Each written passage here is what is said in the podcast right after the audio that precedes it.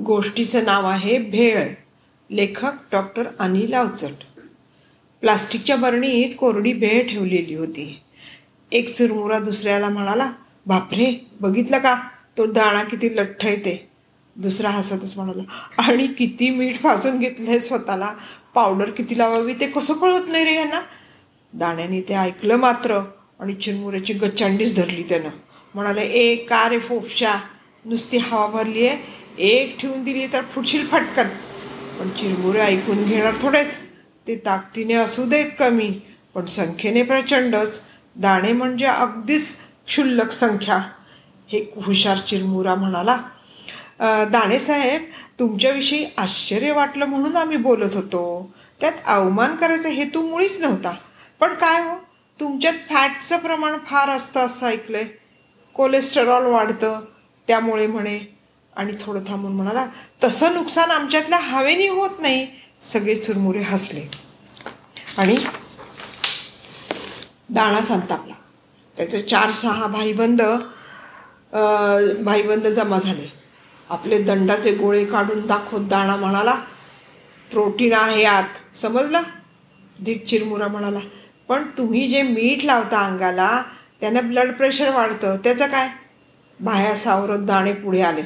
एक म्हणाला तसं सगळ्यांनाच काही ना काही वाढतंच या माणसांचं. मीठ जर घातक असतं तर निसर्गात निर्माणच का झालं असतं हे भांडण असं चालू राहिलं तर बरणी गादा गादा हलणार आणि पडून सगळेच सांडणार अशी भीती वाटून शेवताई झटकन पुढे आली. म्हणाली दादानं कशाला म्हणताय आपण सगळे मिळून एक पदार्थ आहोत की नाही? म्हणू देत आपल्याला कोणी भेळ. पण भेसळ तर नाही आहोत ना आपण? दाणा गुरगुरत म्हणाला हेच पांढरे स्वतःला उच्चवर्णीय समजतात. आता जातीय तणाव होतो की काय या भीतीने शेवताई म्हणाली अरे अरे दाणे भाऊ असा विचार नाही करायचा आपण. नाहीतर आपल्या भेळ राज्याला वास येऊ लागेल. सगळ्यांना फेकून दिलं जाईल कचऱ्यात. माणसाच्या तोंडी पडायच्याऐवजी आपण पडू बॅक्टेरियाच्या तोंडी. हे ऐकताच सगळे हादरले. दाण्यांनी चिरमुऱ्यांनी आपली कैफियत सांगितली. फॅट ब्लड प्रेशर वगैरे. ताईने चिरमुरे मंडळींना सांगितले अरे त्यांच्या आमचं मीठ हळूहळू आपल्या सगळ्यांनाच मागतं. त्यामुळे सर्वांनाच येते चव. चव नसती तर खाल्लं असतं का कोणी आपल्याला सगळ्यांनी माना डोलावल्या. चिरमुरे कुरकुरत म्हणाला पण कोलेस्ट्रॉलचं काय? आपले मालक दाणे निवडून निवडून काढून परत बरणीत टाकतात. त्यांना डॉक्टरांनी सांगितले वजन कमी करायला. त्यांच्यामुळे आपल्या सगळ्यांवरच दोष येतो. तेवढ्यात मालकाचा छोटा मुलगा आला. तो बरणीत हात घालून निवडून निवडून दाणे खाऊ लागला. आई तिकडून ओरडली तरी दुर्लक्ष करून तो खातच राहिला. शेव शेवताई म्हणाली बघा त्या पोराला दाण्याची जरूर आहे. तो आपोआप खातोच ना ते? दाण्यांच्या चेहऱ्यावर विजय विजयी हास्य उमटले. त्यांनी शेवताई म्हणाली चिरमुऱ्यांना चिरमुऱ्यांना कमी लेखू नका दादांनो. त्यांना चव जरी नसली तरी असतो छानसा कुरकुरीतपणा.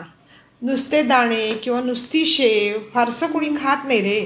पण भेळ मात्र हा हा म्हणता फस्त होते. हो की नाही? एव्हाना सगळ्यांची दिलजमाई झाली होती. सगळे एकमेकांवर घसरत घसरत नाचू लागले. आणि मग सगळ्यांना आठवण झाली ती शेवताईची. एक छोटासा चुरमुरा म्हणाला पण या सगळ्यात शेवताई तू किती ग गुणी आहेस? या सगळ्यात तू काय करतेस ते नाही सांगितलंस? शेव हसून म्हणाली माझं काय रे? जाऊ दे. मी करते ना एक काम. मी ल ठेवते लक्ष माझ्या या छान छान भावंडांवर. सगळे हसत परत खेळायला गेले. घसरगुंडीचा खेळ? तसेच आपणही हसत खेळत राहिलो. जात धर्म लिंगभेद भाषा प्रांत यांच्या पलीकडे जाऊन माझी मातृभूमी माझा देश आणि आपण सगळी भावंड असा विचार करायला शिकलो. तर छोट्या मोठ्या कुरबुरी विसरून एक दिलानी राहाय राहायला शिकलो तर कोणतंही संकट आपल्या देशावर आलं एका क्षणात हद्दपार करून टाकू. हेच तर शेवताईचं म्हणणं आहे. धन्यवाद. हो.